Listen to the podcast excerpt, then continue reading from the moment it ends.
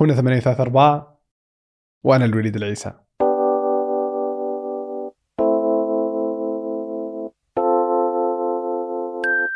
الكثير من الشخصيات العربية التاريخية المتميز كل منها في مجاله ولكن أغلبهم لا نعرفهم وبالذات الأطفال لا يعرفونهم.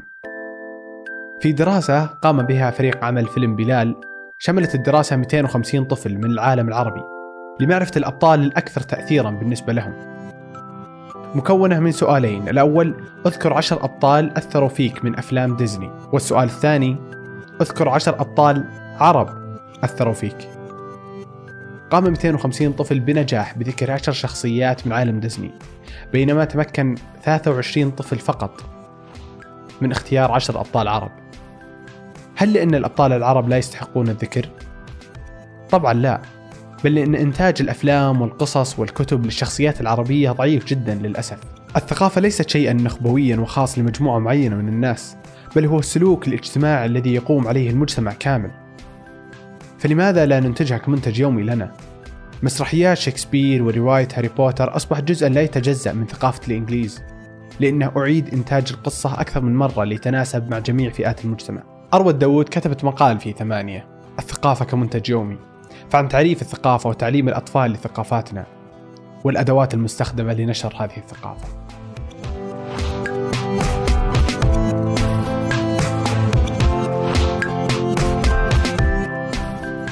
الثقافة هي هي شيء اللي يعاش يعني هي الشيء اللي نتناقله وهي الشيء اللي يعبر عننا وهو الشيء اللي يعتبر هو قاعدة أذهاننا بكل شيء. يعني ثقافتي في الأكل هي تحدد حكمي على الأشياء على, على الأكل بشكل عام. آه ثقافتي في, في التعامل هي تحدد طريقة تعاملي مع الحياة ومع الأشخاص. ثقافتك في العلاقات آه، هي تحكم آه، نظرتك للعلاقات بشكل عام. فثقافتنا حدودها هلامية وتختلف من بيت لبيت من مدينة لمدينة ومن قطر للآخر آه، ولا لها معيار. نقدر نقول الثقافة بتعريفنا اليوم أو المثقفين بتعريفنا اليوم. هم الأشخاص اللي يحوزون معرفة وعلم أو فكرة ممكنها تغير أو تصنع فارق. هم هم الأشخاص الخلاقين في هذا المجتمع اللي يأخذون الشيء الموجود ويبنون عليه شيء جديد. هذول الأشخاص في شيء كذا غريب دائما نلاحظه بكل المجتمعات وبكل الأوقات خصوصا بالأوقات اللي تكون ظلامية جدا. ما نستوعب أنه ممكن في قصيدة رائعة تكتب بعصر انحطاط أو ما نقدر نستوعب أنه ممكن في هذاك الوقت كان في كاتبة رائعة كتبت بوقت كان في اضطهاد عالي للنساء. وما توصلنا هذه الأشياء. كان هذا المثقف أو هذا الشخص الخلاق قرر أنه ينعزل عن المجتمع وما ينخرط في ثقافته وما يؤسس في ثقافته. ممكن يعمل سنوات. ليش هذا الفصل اللي موجود؟ أقول لك ببساطة كسل. يعني سهل مرة أنك يعني تكتب مقالات وتتفلسف تتكلم مرة كثير وتألف موسوعات بس صعب جدا إنك تنقلها للناس. وهذه هي المهمة يعني أتوقع إنها من اسمى المهمات يعني في الحياة مهمة المعلم إنك تنقل معلومة لأشخاص إلى أذهان مختلفة إنك تخلي هذا المنتج الثقافي اللي أنت انتجته مستقر بالذهن العام للمجتمع اللي انت تعيش فيه مهمة ما هي سهلة ابدا.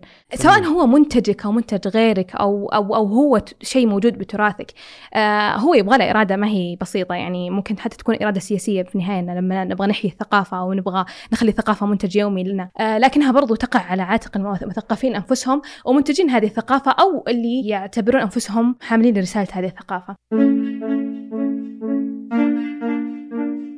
ليش كنت أبغى أكتب هذا المقال؟ كان في حرقة صراحة يعني. مشكلة شخصية واجهتني. بديت أكتب قصص أطفال. أنا زي كل أي احد يكتب في الحياة أكتب من برجي العاجي بمصطلحاتي اللي تعجبني وأتوقع إن حتى المقال يعني كان بهذا الأسلوب. فكنت كل ما كتبت ترجع لي الأشياء اللي كتبتها. شلون؟ أنت بتكتب للأطفال. ومهما كتبت لهم عقد سؤال فلسفي في الحياة لازم يكون بسيط. ما تقدر تقول لا والله برفع ذائقة هذا الطفل. لا أنت لازم تنزل لهذا الطفل وتكتب له زي ما هو يفهم. إذا أنت تبغى تفهمه فعلا. إذا مو عشان تكون راضي عن نفسك. لا أنت عشان تفهمه. عشان تعطي هذا هذا الطفل فكرة جديدة يفكر لازم فيها. لازم أنزل لازم أروح للمستوى اللي هو لازم أروح لهذا المستوى. أنا ممكن أرفعه. بكلمة بكلمتين لكن ما أقدر أنا أخرج منتج كامل بدون ما أفهم كيف هذا الشخص يفكر وكيف ما أستخدم مصطلحاته وممكن حتى أستخدم أكثر الأساليب ركاكة إذا هو يوصل فكرتي. هذا شيء تحدي عظيم يعني وما يرضي غرور الشخص اللي يكون يبغى يكون مثقف ويكون كاتب لا يبغى لما يكتب يكتب. مم. لما يطلع يطلع. لما يكون الشيء كذا على قدر من ال- الفصاحة يعني يكون مبهر. هذه هذا تصور رائع وجميل. لكن إذا نبغى أنقل الثقافة أو أبغى أكون ثق... تكون الثقافة منتج يومي أحتاج أنزل إلى هذا المستوى. ما هو بس على الأطفال هو على الذهن ال- ال- الجمعي العام. مثلا جين آير في آه، من ال- من روائع الأدب العالمي يعني.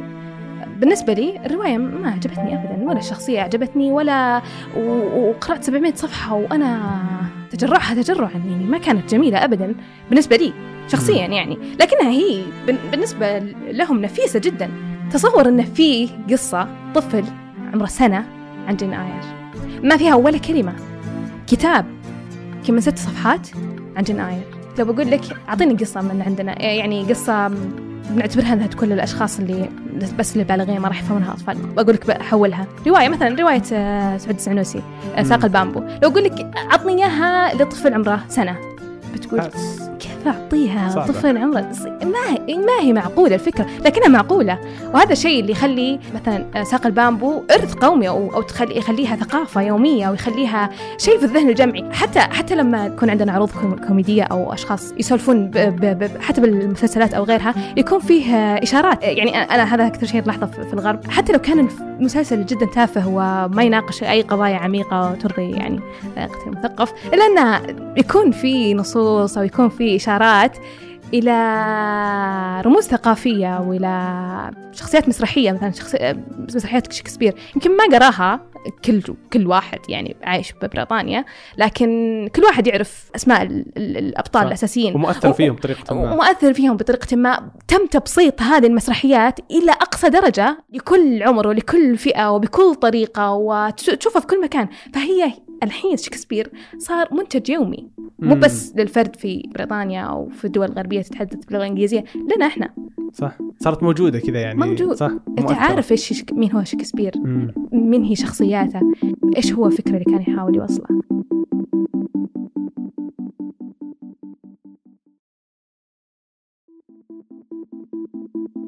الحين الثقافة ثقافة عالمية. أم، ما عاد نقدر نعيش لحالنا يعني. ولا تقدر ثقافتنا تتطور بمعزل عن الثقافات الأخرى. اللي نقدر نسويه أو اللي مفترض أنه يكون أن تكون ثقافتنا قوية لدرجة أنها تنضم أو تكون جزء من الثقافة العالمية هذه. كيف أنت تنقل ثقافتك أو تنقل الشخصيات المهمة في ثقافتك اللي تمثلك وتمثل التاريخ اللي أنت عشته؟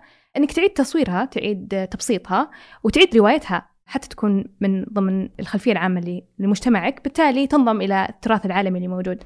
آه، مين معلوف آه، قال شيء في كتابه الهويات القاتلة آه، كان مثير للاهتمام إن إن أنت كفرد الحين متصل بشخص من من دولة غربية مثلا أكثر من جدك الثالث أو ال- الخامس.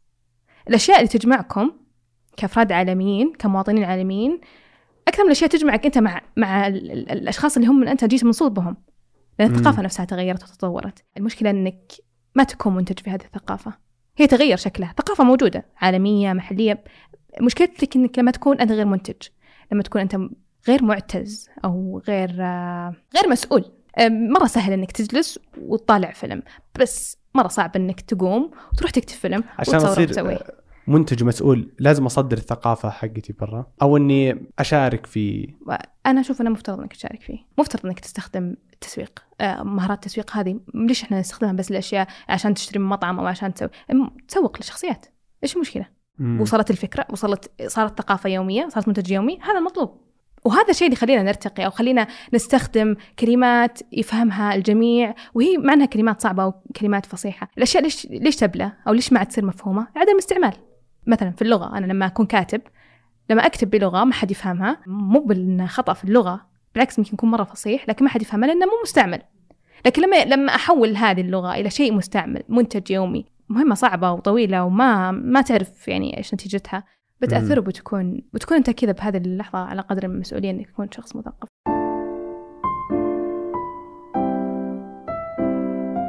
كيف ممكن نعلم أطفالنا الثقافة اللي كانت عندنا أو ثقافتنا الحالية وليش لازم نعلمهم؟ كيف نعلمهم؟ أرجع أقول تبسيط نحتاج منتجات مبسطة موجودة. يعني مثلا عندنا شخصية عمر المختار.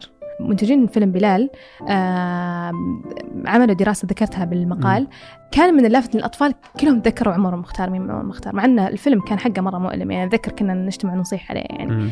لكن موجود ال- هو كبطل موجود في ذهننا وعارفينه كشخصية بسبب مهم. الفيلم بسبب الفيلم قد مم. قرأنا عنه كتاب ما قد قرأنا عنه كتاب ولا ولا وصلنا عنه أي أخبار إلا هذا الفيلم وكان هذا الفيلم جدا مؤثر إلى إلى وقتنا الحالي. يعني الاسم عمر مختار موجود بسبب هذا الفيلم. فما بالك إن في شخصيات مئات الشخصيات آلاف الشخصيات ملايين الشخصيات اللي نقدر نطلعها ونستخدمها في منتجاتنا آه، الإبداعية ومنتجاتنا الثقافية ومنتجاتنا الترفيهية حتى. ما هي مشكلة ما هو عيب يعني. ما هو عيب إني أستخدم شخصية تاريخية بشيء ترفيهي.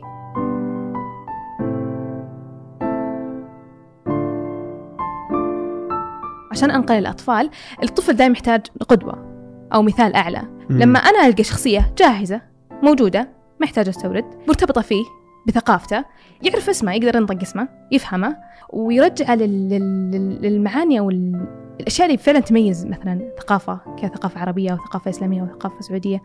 مثلا المروءه أسأل أخوك عمره تسع سنوات إيش معنى مروءة؟ ممكن ما يعرف. ما ممكن ما يعرف. يعني نيكلوديا ما يقولون مروءة. صح. ولا يعني يقول المروءة ما حد يقول مروءة. كلمة المروءة إذا صارت موجودة بذهنك كمصطلح أنا أتكلم.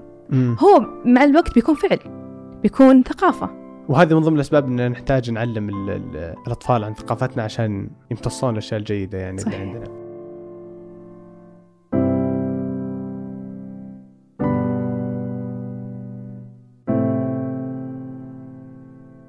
الثقافة ما هي شيء خاص بمجتمع دون غيره. كل مجتمع عنده ثقافة عنده رموز وعنده تاريخ. سواء كان هذا شيء موثق أو غير موثق عرفه أو لم يعرفه هو في النهاية الثقافة شيء تراكمي إنساني بحت ويحدث بشكل يعني طبيعي جدا مع تطور المجتمع. الفارق هو لماذا تتفوق ثقافة على أخرى؟ ليس بجودتها كل الثقافات فيها مثلا أو كل الأخلاقيات كلها تحث على شيء جيد وشيء فاضل. وكل ثقافة لها ميزتها في مثلا في الثقافة العربية تعتز بالمروءة الثقافات الآسيوية تعتز بال- بالمعلم أو بالشخص الأعلى. كل ثقافة لها اعتزازها ولها قيمتها اللي تعززها. صح. فالرموز موجودة. الثقافات تختلف لكن الرموز فيها رموزها وفيها تاريخها ولها شخوصها المميزة وعندها أفكارها الخلاقة. لكن الفارق هو مو بجودة أو بسمو هذه الثقافة الفارق بالأدوات اللي تنقل فيها هذه الثقافة ومدى مم. جودة هذه الأدوات الأدوات اللي ممكن تستخدمها ما هي محدودة شخصية واحدة مثلا عندك تاريخية تقدر تحولها لكتاب لفيلم آه. لمسلسل لإعلان لأي شيء ممكن تت- كأداة. مثل بابا نويل مثلا. مثلا كنت تستخدمه كوسيلة إعلانية يعني في النهاية أداتك وجودة أداتك هذه هي اللي تحكم قدرتك على نقل هذه الثقافة مم. أو هي اللي تبرز ثقافتك عن أخ... عن عن أي ثقافة أخرى. إيش أسوي أنا الحين؟ أنا عندي عندي فكرة خلاقة وعندي شيء أبغى أنقله للعالم أو عندي شخصية مفترض أنها تكون متواجدة في أذهان هذا المجتمع أو أو لو كانت موجودة في أذهان هذا المجتمع بيكون هذا شيء أفضل.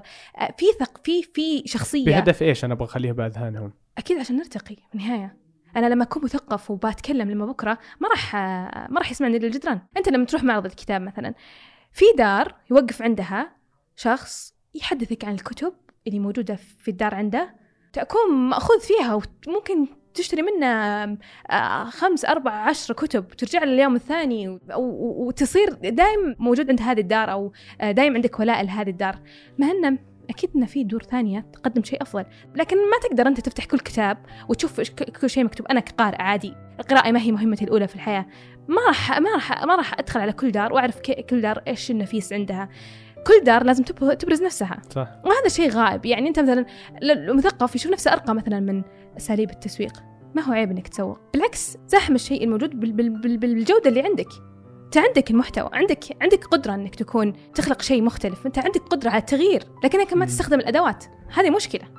في فارق بين إنك تكون حائز على المعرفة وبين إنك تكون قادر على قادر على نقلها. أي واداه اداتك هذه هي لازم تحسنها. قدرتك الكتابية قدرتك قدرتك على كتابة نص يفهمه الجميع قدرتك على تصوير آه، فيلم يجذب الجميع قدرتك على صنع رمز خالد هو الفارق. ممكن تشوف مثلا بعض الثقافات مثل الثقافة الأمريكية في طريقة لباسها وأكلها مثلا في الثقافة اليابانية والشرق الاسيوي في التاريخ التنين. وقوته.